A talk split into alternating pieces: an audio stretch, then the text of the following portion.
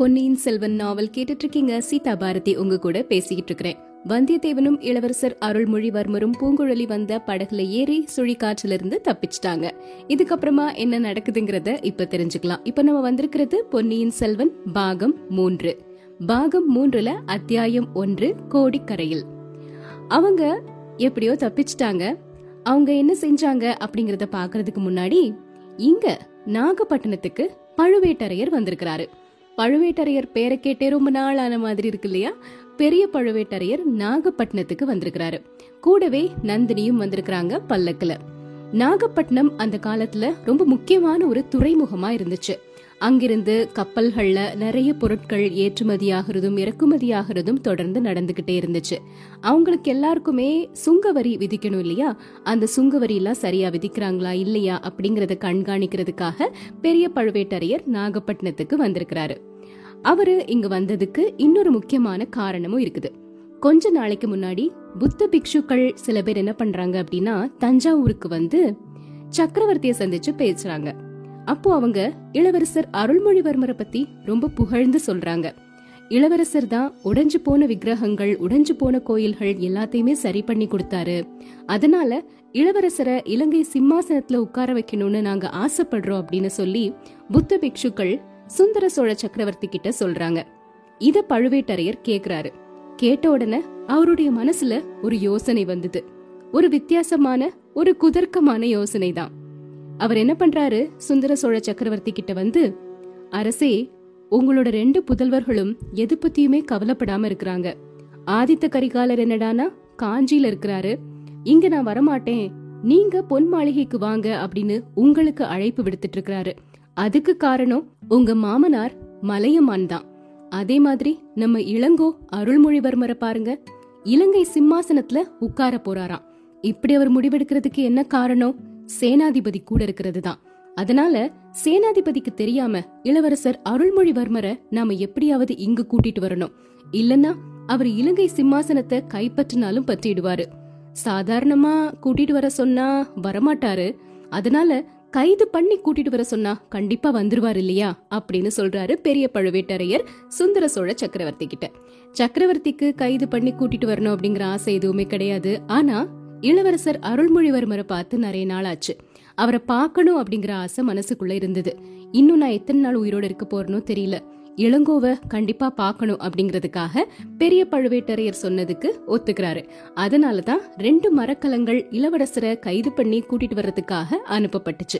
அந்த மரக்கலங்கள் வந்து அப்புறம் இளவரசர் அதுல ஏறினது அதுக்கப்புறம் நடந்த அல்லோல கல்லோலமான விஷயங்கள் எல்லாமே நமக்கு நல்லாவே தெரியும் இல்லையா? இப்போ என்னாச்சு அப்படின்னா பெரிய பழுவேட்டரையர் மனசுக்குள்ள ஒரு சின்ன பயம் வந்துருச்சு. நாம சொன்னதுனால தான் இளவரசரை கைது பண்றதுக்காக ரெண்டு கப்பல்கள் இலங்கையை நோக்கி போயிருக்குது. ஒருவேளை இளவரசருக்கு ஏதாவது ஆகிருச்சுன்னா அதுக்கு முழு பொறுப்பு நான் தானே ஏற்கணும் அப்படின்னு சொல்லி என்ன நடந்துச்சுங்கிறத பாக்கலாங்கிறதுக்காக நாகப்பட்டினத்துக்கு வந்திருக்கிறாரு. அவருக்கு ஏற்கனவே மனசுக்குள்ள நிறைய குழப்பங்களும் இருந்துட்டே இருந்துச்சு. அன்னைக்கு அந்த பாதாள சிறையில கந்தன்மாரனை அடிச்சு போட்டது யாரு? அந்த வானர்குல இளைஞன் அங்கேயும் இங்கேயும் சுத்திக்கிட்டு இருந்தானே அவன் எப்படி மாயமா மறைஞ்சு போனான்? சின்ன பழுவேட்டரையர் சொல்ற மாதிரி நந்தினிய பாக்குறதுக்காக ஒரு மந்திரவாதி வேற வந்துட்டு போறான். அதுக்கு என்ன காரணம்? இப்படி நிறைய விஷயங்களை பெரிய பழுவேட்டரையர் யோசிச்சுக்கிட்டே இருக்கிறாரு. அதோடு மட்டும் இல்லாம இளவரசர் வந்த உடனே முதல்ல போய் செம்பியன் மாதேவியையோ இல்லனா குந்தவையோ பார்த்துட்டா அவங்க வேற விஷயங்களை இளவரசர் கிட்ட சொல்றதுக்கும் வாய்ப்பு இருக்கு. அதனால அவங்க சந்திக்கிறதுக்கு முன்னாடி எப்படியாவது நாம சந்திச்சிடணும் அப்படின்னு சொல்லி நாகப்பட்டினத்துக்கு வந்திருக்கிறாரு. கூட நந்தினி வந்ததுக்கு என்ன காரணம் அப்படின்னு பாத்தீங்கன்னா நந்தினிக்கு அந்த வானர்குல இளைஞன் வந்தியத்தேவன் இளவரசர் அருள்மொழிவர்மருக்கு என்ன ஓலையை கொண்டு போய் கொடுத்தாரு குந்தவை அதுல என்ன எழுதியிருந்தாங்க அப்படிங்கறத தெரிஞ்சுக்கணும். இன்னொரு விஷயம் அந்த மந்திரவாதி ரவிதாசன் வேற இலங்கையை நோக்கி படகுல போனார் இல்லையா? அவருடைய கதை என்ன அப்படிங்கறதையும் தெரிஞ்சுக்கணும். அதனால நந்தினி நானும் கூட வரேன் அப்படின்னு சொல்லி வந்துட்டாங்க. நந்தினி கூட வர்றது அப்படிங்கறது இவருக்கு ரொம்ப பிடிச்ச விஷயம் தானே பெரிய பழுவேட்டரையருக்கு. அதனால பல்லக்குல அவங்களையே வச்சுட்டு இப்ப நாகப்பட்டினத்தை நோக்கி வந்திருக்கிறாரு. நாகப்பட்டினத்துல இருந்து கோடிக்கரைக்கு போகணும். கோடிக்கரைக்கு போகிறதுக்கு படகு வழியாகவும் போகலாம் சாலை வழியாகவும் போகலாம் ஆனா இந்த கிழவருக்கு படகு வழியா போகணும் அப்படின்னு தான் ஆசை. அப்படின்னு நந்தினி கூட உட்காந்து நிறைய காதல் புராணங்கள் எல்லாம் பாடலாம் அப்படின்னு நினைக்கிறாரு. ஆனா சுழிக்காற்று கடலை மட்டும் அல்லோல கல்லோல படுத்தல கரையோரத்துல இருந்த நாகப்பட்டினம் இன்னும் நிறைய இடங்களையும் பாடா படுத்திருச்சு. கூரை வீடுகள்ல இருந்த கூரைகள் எல்லாமே பெயர்ந்து போயிருச்சு. அலை வந்து ஒரு பெரிய தென்னை மரம் அளவுக்கு வந்து ஊருக்குள்ள நிறைய வீடுகள்லாம் வந்து நிறைய இடங்களை சேதாரமாக்கிருச்சு. அதனால படகுல போறது அவ்வளோ சிறப்பானது இல்ல சாலை வழியா தான் போகணும் அப்படின்னு எல்லாரும் சொல்லிட்டாங்க. இப்போ பெரிய பழுவேட்டரையரும் நந்தினியும் சாலை வழியா நாகப்பட்டினத்துல இருந்து கோடிக்கரையை நோக்கி போயிட்டே இருக்கிறாங்க. நல்ல வேளை படகுல போகல இந்த கிழவரோட காதல் புராணத்துல இருந்து தப்பிச்சோம் அப்படின்னு நந்தினி மனசுல நினைச்சிட்டு போயிட்டே இருக்கிறாங்க. கோடிக்கரையை வந்து அடைஞ்சிட்டாங்க. கோடிக்கரையில நம்ம பூங்குழலியினுடைய வீடு இருக்குது. அங்க அவங்க அப்பா அந்த தியாக விடையர் அவரும் இருக்கிறாரு. பெரிய பழுவேட்டரையரையும் நந்தினியையும் பார்த்த உடனே அவருக்கு ரொம்ப சந்தோஷம். எங்க வீட்டிலே தங்கிக்கோங்க உங்களுக்கு எல்லா வசதியும் செஞ்சு தரோம் அப்படின்னு அவர் சொல்றாரு. ஆனா நந்தினி வேண்டாம் அப்படின்னு சொல்லி பக்கத்துல ஒரு கூடாரம் மாதிரி போட்டு அதுல தங்கிக்கிறாங்க. இந்த மாதிரி அவங்க அங்க இருந்து ஏதாவது ஒரு கப்பல் வருதா? இளவரசரோட நிலைமை என்னாச்சு? அவர் எப்ப வர போறாரு அப்படிங்கறத ஆவலோட கவனிச்சுக்கிட்டே இருக்கிறாங்க. அந்த சமயத்துல ஒரு கப்பல் வர்ற மாதிரி தெரியுது. பெரிய பழுவேட்டரையருக்கு ரொம்பவே சந்தோஷமாகிருச்சு. கப்பல் நெருங்க நெருங்க அதுல ஒருத்தர் இருக்கிறதும் தெரியுது. யாரு அப்படிங்கறது கீழே இறங்கி வந்ததுக்கு அப்புறமா தான் தெரியுது. இளவரசர் அருள்மொழிவர்மர் இல்ல இது வேற ஒருத்தர் அப்படின்னு. அவர் யாருன்னு பாத்தீங்கன்னா பார்த்திபேந்திரன். பார்த்திபேந்திரனோட கப்பல்ல இருந்து தான் நம்ம இளவரசர் அருள்மொழிவர்மர் கடல்ல குதிச்சு வந்தியத்தேவனை காப்பாத்துறதுக்காக போனார் இல்லையா?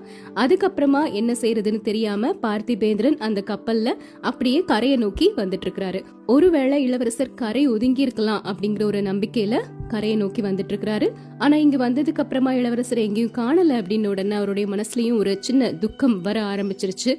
இறங்கி வந்த உடனே பெரிய பழுவேட்டரையரை பாக்குறாரு. பெரிய பழுவேட்டரையர் அவரை வீட்டுக்கு அந்த கூடாரத்துக்குள்ள கூட்டிட்டு போறாரு. போன உடனே நந்தினி அவரை பார்த்து இவர் யாரு? அப்படின்னு கேக்குறாங்க. நந்தினி கேட்ட உடனே பெரிய பழுவேட்டரையர் ராணி இந்த உலகத்துல நமக்கு தெரியாதவங்க எத்தனையோ பேர் இருக்கிறாங்க. எல்லாரையும் நாம பார்த்து தெரிஞ்சிருக்க முடியாது இல்லையா அதனால ஒரு நஷ்டமும் இல்ல அப்படின்னு சொல்றாரு. அத்தியாயம் இரண்டு மோகவலை. அதை கேட்ட உடனே பார்த்திபேந்திரன் ஐயா சோழ நாட்டின் பொக்கிஷ மன்னரின் பட்ட மகிழ்ச்சிக்கு என்ன தெரியாததுனால நஷ்டம் ஒன்னும் இல்ல. நஷ்டம் எனக்கு தான். அதனால நானே என்னை பத்தி சொல்லிடுறேன். என்னுடைய பெயர் பார்த்திபேந்திர பல்லவன் அப்படிங்கிறாரு. ஓ அப்படியா? உங்க பேரை நான் கேள்விப்பட்டிருக்கிறேன் அப்படிங்கிறாங்க நந்தினி. பார்த்திபேந்திரா ஏன் விருதுகளை விட்டுட்டு பேரை மட்டும் சொல்ற? இவ்ளோ தன்னடக்கமும் பணிவும் எப்ப வந்துச்சு? நந்தினி இவன் வெறும் பார்த்திபேந்திரன் அல்ல. வேங்கையையும் கலிங்கத்தையும் வென்று வீரபாண்டியன் தலை கொண்ட பார்த்திபேந்திர பல்லவன் அப்படின்னு பழுவேட்டரையர் ஒரு மாதிரி பரிகாசமான குரல்ல சொல்றாரு. நந்தினியுடைய முகம் ஒரு கணத்துல ஒரு புயல் மாதிரி குமுறுச்சு. ஐயா வீரபாண்டியன் தலை கொண்ட பெருமையை எத்தனை பேர் தான் சூட்டிக் கொள்ள போறாங்களோ?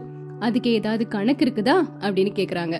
அம்மணி தனாதிகாரி என் மேல இருக்கக்கூடிய அபிமானத்துல அப்படி சொல்றாரு. உண்மையிலே அந்த விருதுக்கு நான் உரியவன் அல்ல.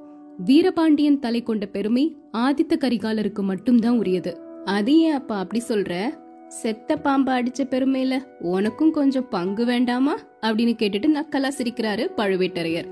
இல்லை அரசே ஆதித்த கரிகாலர் செத்த பாம்ப கொல்லல.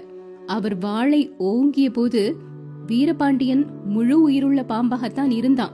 அவன் உயிரை காப்பாற்றுறதுக்காக தேவலோகத்து மோகினியை ஒத்த ஒரு மங்கை முன்னாடி வந்து கைகூப்பி கெஞ்சினாள். வாளை ஓங்கியவன் நானாக இருந்திருந்தா அந்த பெண்ணை பார்த்த உடனே அந்த வாளை அப்படியே தூர வீசி எரிஞ்சிருப்பேன் வீரபாண்டியன் பிழைச்சு போயிருப்பான் அப்படின்னு பார்த்திபேந்திரன் பழுவேட்டரையருக்கு பதில் சொல்றாரு. நந்தினி இந்த பேச்சை எப்படியாவது மாத்தணும் அப்படின்னு சொல்லி நாதா இந்த பழைய கதை இப்ப எதுக்கு? இவர் இங்க வந்த காரணம் என்ன? அதை விசாரிக்கலாமே அப்படின்னு கேக்குறாங்க. பழுவேட்டரையரை பாக்குறாரு பார்த்திபேந்திரன். இவரை பார்த்து எல்லாரும் கிழவர்னு சொல்றாங்க. ஆனா பார்த்தா கிழவர் மாதிரியா இருக்கிறாரு. எப்படி இருக்கிறாரு?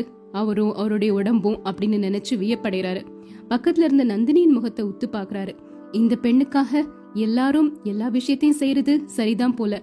இவ்ளோ பேரழகியா இருக்கிறாங்களே அப்படின்னு அவளையும் வச்ச கண் வாங்காம பாத்துட்டே இருக்கிறாரு. பழுவேட்டரையர் தம்பி உன்னோட கதைய சொல்லு. காஞ்சியிலிருந்து எப்ப புறப்பட்ட? எங்க பிரயாணம்? இங்க இறங்கி வந்த காரணம் என்ன? அப்படின்னு கேக்குறாரு. நந்தினிய பார்த்ததுனால மதி மயங்கி போயிருந்த பார்த்திபேந்திரன் அவர் வந்த காரியம் என்னங்கிறதே மறந்துட்டாரு. அதனால ஐயா என்ன மன்னிக்கணும். ஏதேதோ பேசிட்டு இருந்துட்டேன். முக்கியமான செய்தியோட வந்திருக்கிறேன். சோழ நாட்டையே துயர கடல்ல மூழ்க செய்யக்கூடிய பயங்கரமான செய்தி. ஈழத்திலிருந்து என்னோட இந்த கப்பல்ல புறப்பட்டு வந்த இளவரசர் அருள்மொழிவர்மர் சுழல் காத்து அடிச்ச சமயத்துல கடல்ல குதிச்சிட்டாரு. அவருடைய கதி என்ன ஆச்சுன்னு தெரியல. ஒருவேளை இங்க வந்திருக்கிறாரோ அப்படின்னு பாக்குறதுக்காகத்தான் வந்தேன் அப்படிங்கிறாரு பார்த்திபேந்திரன். அப்படி அவர் சொல்லி முடிக்கிறதுக்குள்ள ஆஹா என்ன சொன்னாய்? அப்படின்னு சொல்லி பழுவேட்டரையர் அலறாரு. அப்படியே தரையில மயக்கம் போட்டு விழுந்துட்டாரு. நந்தினி குறுக்க வந்து பழுவேட்டரையர் பக்கத்துல போய் அவருடைய தலையை தன்னோட மடியில வச்சுட்டு தண்ணீர் கொண்டு வாங்க தண்ணி கொண்டு வாங்க அப்படின்னு கத்துறாங்க. தண்ணீர் கொண்டு வந்த உடனே அந்த தண்ணீரை கொடுக்குறாங்க. நாதா அப்படின்னு கொஞ்சம் குரல்ல அழைக்கிறாங்க. கொஞ்ச நேரத்துல கிழவர் கண்ணை திறந்து பாக்குறாரு. உடனே நினைவும் வந்துருச்சு. நந்தினி கொஞ்ச நேரத்துக்கு முன்னாடி என்னோட காதுல விழுந்தது உண்மையா? இந்த பல்லவன் என்ன சொன்னா? பொன்னியின் செல்வனை கடல் கொண்டு போயிட்டதா சொன்னா இல்லையா? ஐயோ இதுக்கெல்லாம் காரணம் நான் தானே நான் தான் இளவரசரை சிறைப்படுத்திட்டு கொண்டு வரணும் அப்படின்னு கப்பல்களை அனுப்பி வச்சேன். சோழ நாடு என்ன மன்னிக்கவே மன்னிக்காது அப்படின்னு புலம்ப ஆரம்பிச்சிட்டாரு. நாதா பதறாதீங்க. இவர் இன்னும் செய்தியை முழுசா சொல்லலையே. முழுசா கேட்டுட்டு அப்புறம் என்ன செய்யணுங்கிறத யோசிக்கலாம். ஆமா நீ சொல்றது சரிதான். பார்த்திபேந்திரா சீக்கிரமா சொல்லு. பொன்னியின் செல்வர் கடல்ல மூழ்கி இறந்துட்டாருன்னு சொன்ன இல்லையா? அது உண்மையா? இல்லனா நீ போய் சொல்றியா? அப்படின்னு கேக்குறாரு. ஐயா மன்னிக்கணும். இளவரசர் இறந்து போயிட்டாருன்னு நான் சொல்லல. சுழல் காத்து உக்கிர நிலையை அடைஞ்சிருக்கும் போது அவர் கப்பல்ல இருந்து குதிச்சாரு அப்படின்னு தான் சொன்னேன். கடவுள் அருளால ஒருவேளை பிழைச்சிருக்கலாம். இந்த கரையில ஒதுங்கி இருக்கலாம். அந்த ஆசையோட பாக்குறதுக்காகத்தான் நான் இங்க வந்தேன். சுழல் காத்து அடிக்கும் போது எதுக்காக அவர் கடல்ல குதிச்சாரு? அப்படின்னு கேக்குறாரு பழுவூர் அரசர். நந்தினி குறுக்கிட்டு ஐயா ஐயா இவர் எதுக்கு இலங்கைக்கு போனாரு? அப்படிங்கறதுல இருந்து விவரமா சொல்லட்டும் அப்படிங்கறாங்க. சரி உள்ளது உள்ளபடியே சொல்லு. இல்லனா நீ உயிரோட தப்ப முடியாதுன்னு கட்டளை போடுறாரு பழுவேட்டரையர் பற்களை நர நரன்னு கடிச்சுக்கிட்டு. அரசே நான் எல்லா உண்மையையும் சொல்லிடுறேன். கடம்பூர் சம்புவரையரும் நிறைய பேரும் சேர்ந்து நீங்களும் கூட சேர்ந்து சோழகுலத்துக்கு விரோதமா சதி செய்றீங்க அப்படிங்கிற ஒரு செய்தி காஞ்சி நகருக்கு வந்துச்சு. அந்த செய்தியை கேள்விப்பட்டதுனால திருக்கோவலூர் மலையமானும் ஆதித்த கரிகாலரும் என்னை ஈழத்துக்கு அனுப்புனாங்க. அருள்மொழிவர்மரை கையோட அழைச்சிட்டு வர மாதிரி சொன்னாங்க அப்படின்னு ஆரம்பிச்சு நடந்த விஷயம் எல்லாத்தையுமே சொல்றாரு பார்த்திபேந்திரன். கேட்டு முடிச்சதுக்கு அப்புறமா பழுவேட்டரையர் கடவுளே சோழ நாட்டுக்கு பெரிய கேடு வந்துருச்சு. இளவரசர் சிறைப்படுத்திட்டு வர்ற மாதிரி நான் தானே மரக்கலங்களை அனுப்புனேன் அப்படின்னு கதறாரு. அரசே இதுல உங்க குற்றம் எதுவும் இல்ல. நீங்க கட்டளை பிறப்பிக்கலனாலும் இவரோட கப்பல்ல ஏறி இளவரசர் காஞ்சிக்கு போயிருப்பார் இல்லையா? வீணா நொந்துக்க வேண்டாம். நம்ம செயல்களுக்கு மேல விதியின் செயல் அப்படிங்கறது ஒண்ணு இருக்கு அப்படின்னு சொல்லிட்டு பழுவேட்டரையரை பக்கத்துல கூப்பிட்டு காதோட காதா ஏதோ ஒரு ரகசியம் சொல்றாங்க நந்தினி. அதை கேட்ட உடனே பழுவேட்டரையருடைய முகம் கொஞ்சம் மலர்ச்சி அடைஞ்சது. பார்த்திபேந்திரனை பார்த்து பல்லவா உன்னோட கப்பல்ல போய் நான் சோதனை செஞ்சுட்டு வரேன். நீ இங்கேயே இருக்கணும். நீ கப்பல்ல ஒருவேளை இளவரசரை ஒளிச்சு வச்சிருந்தேன்னா அத போய் நான் சோதனை செய்ய போறேன். தப்பிச்சுலாம் போக வேண்டாம். தப்பிச்சு போக முயற்சி செய்யவும் வேண்டாம். ஓட முயற்சி செஞ்சா உடனே வேலெறிஞ்சு கொல்லும்படி என்னோட வீரர்களுக்கு கட்டளை இட்டுட்டு போக போறேன். ஜாகிரதை அப்படின்னு சொல்லிட்டு பழுவேட்டரையர் போறாரு. பார்த்திபேந்திரனோட கப்பலை நோக்கி பழுவேட்டரையர் போயிட்டாரு. இப்போ அந்த கூடாரத்துக்குள்ள யாரெல்லாம் இருக்காங்கன்னு பாத்தீங்கன்னா நந்தினியும் பார்த்திபேந்திரனும் மட்டும்தான் இருக்காங்க. நந்தினியின் அழகுல அப்படியே மயங்கி போய் நிக்கிறாரு பார்த்திபேந்திரன். அவருக்கு பேச்சே வரல.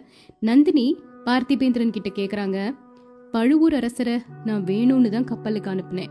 உங்ககிட்ட ஒரு விஷயத்தை பத்தி கேட்கணும் அப்படின்னு.